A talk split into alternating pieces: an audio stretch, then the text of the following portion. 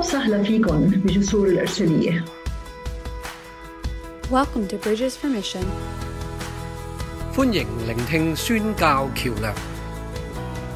Bienvenido al Puente a Misión. Welcome to Bridges for Mission. Bienvenue au Pont pour la Mission. ยินดีต้อนรับสู่สะพานพันธกิจของพระเจ้า Hello, everyone. You are been dedicated followers and listeners of Bridges for Mission. I am Reverend Sandra Dorsonville, one of the co-founders of this podcast. And I want to acknowledge that this podcast has been started in 2020. And um, God has really enabled us to crisscross the world, um, touch many of you in various countries, and we thank you. We thank you for your dedicated um, commitment to following us, following the episodes that we've had. So, so thank you for, for being part of Bridges for Mission.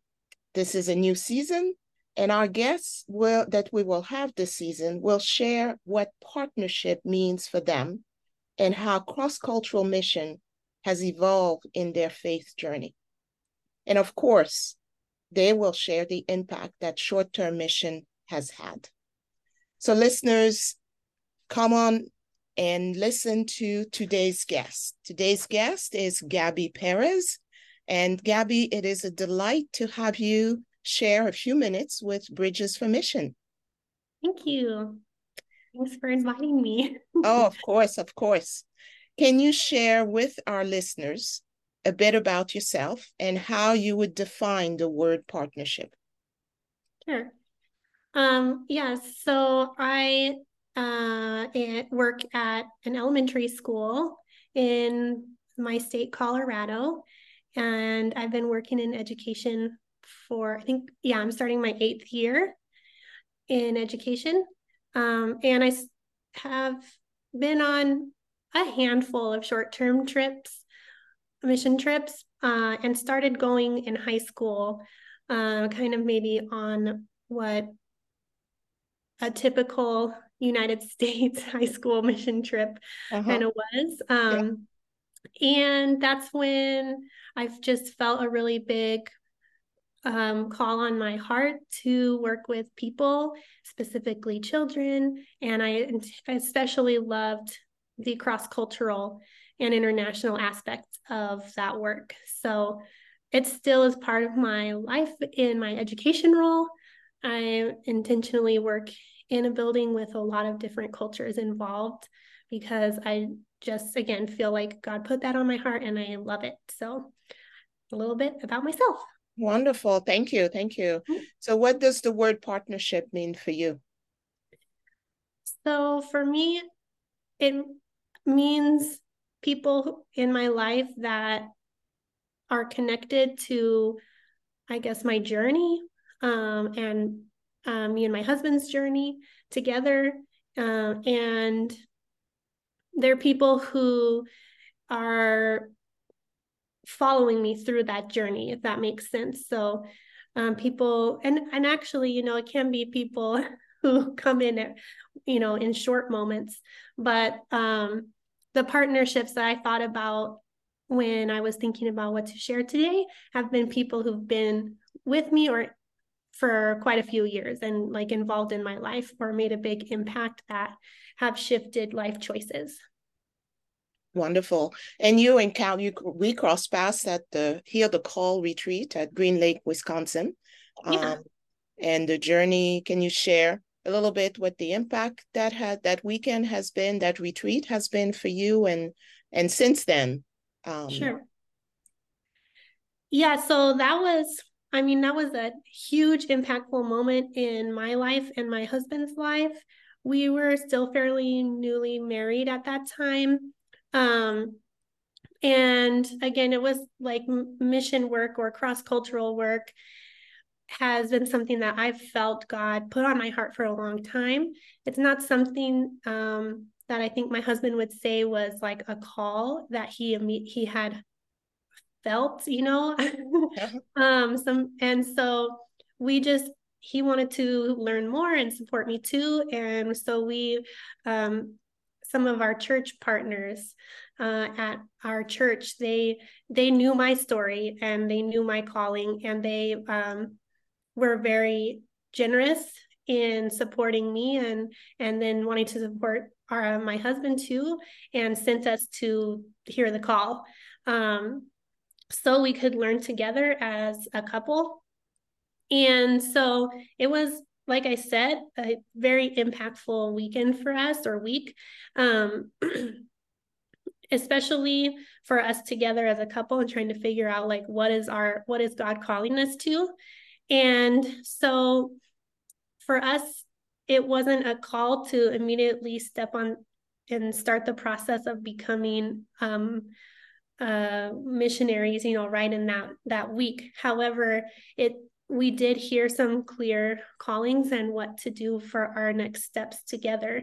And so I think, again, like those partnerships, people we met, um, you, for example, some of the missionaries there, and just again, the people um, at our church that continue to speak to us like we just got so much encouragement about like not giving up on what you know, for me is specifically, um, not knowing exactly what that call on my heart means. Um, and so to not give up in in continuing to seek God's call on my life, and for both of us to keep taking steps forward. Um, a lot of wisdom was shared with us, especially in that week, um, and from some of the missionaries that we met um, just speaking to like the reality of life as a missionary and then how do you actually make that transition or what does it look like be you know stepping into that you know for example like owning a home or you know having children mm-hmm. all those kinds of things like um and, and a big thing for my husband was that he uh, didn't have a um he didn't have a degree from a university at that point. And so hearing from the missionaries like how important that is uh, in your work cross culturally and internationally um, is having a degree and some skill sets that are valuable and that um, can be used you know throughout the world. And so uh, that was a huge step for us because again we were newlyweds we were still trying to figure out like get stable financially all that stuff that comes with being married newly. And so we just decided like okay he needs to go to school. And so you know coming back he he quit the job that he was in. He got a job that he could work more at night signed up for you know applied for university. And really went after that. And so, you know, for us, it was something we did together because, you know, since he was studying and working still full time, I had to also support in a lot of ways through that as well. Mm-hmm. Um, yeah. And then just continuing over the years. Um, and then I will also for me too with um, education, I decided to get my master's degree uh, after my husband finished his his undergraduate degree. So I finished my master's degree. And um, again, I think that wisdom around education was really important for us um, and making that choice to pursue degrees and learning. And also, uh, the partnerships really gave us connection uh, to mission work and guidance and how to keep connected to that. It, I feel personally it's super easy to be distracted uh, by everyday life and by you know what is just happening in front of you every single day and so i know for me at least sometimes it's easy to lose focus on the longer journey of trying to understand God's call and working cross culturally. And so having the connection to um, missionaries, we met at Hear the Call, having connections and partnerships with people, again, that at my church who have um, been with me the whole time, making connections at our current church um, in their mission uh, in in their mission community like that's been extremely important too because again it's helping me stay focused have reminders from people um, to continue to take steps and guiding me when I really don't know what the next step should be. And I think that that also has been a huge piece for me is that I feel sometimes overwhelmed by current life and overwhelmed of what even is the next step. And so, again, having partnerships of people who have seen the journey and can see sometimes better than me the potential, it helps me, um, again, guide me and in the next steps. And then another huge piece for me that happened specifically at Hear the Call, but continues to happen, is just a really big challenge from my partners to, and again, the missionaries then at Hear the Call to challenge myself and my faith.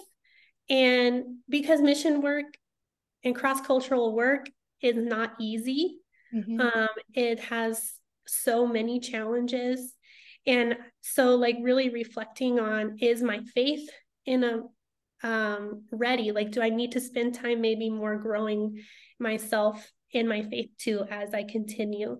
And so i think since hear the call as well i've really tried to do a self reflection and take intentional steps to push myself in my faith.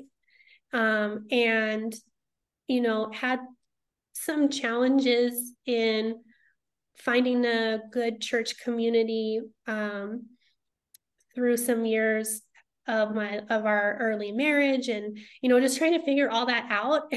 So it has again the partnerships they've been so helpful in challenging me and pushing me to continue my faith journey as well and to strengthen my faith um, because again like cross cultural work isn't easy and you have to really uh, depend on god in different ways sometimes than what how we depend on god in the american daily life um no that's great you've given you've given the listeners really that it's not a straight line when we hear the word no. partnership and how uh, it truly is individualized and um but relationship is truly undergirds that. Um, I wonder what advice you would give to the listeners who are mm-hmm. contemplating going on short-term mission trips.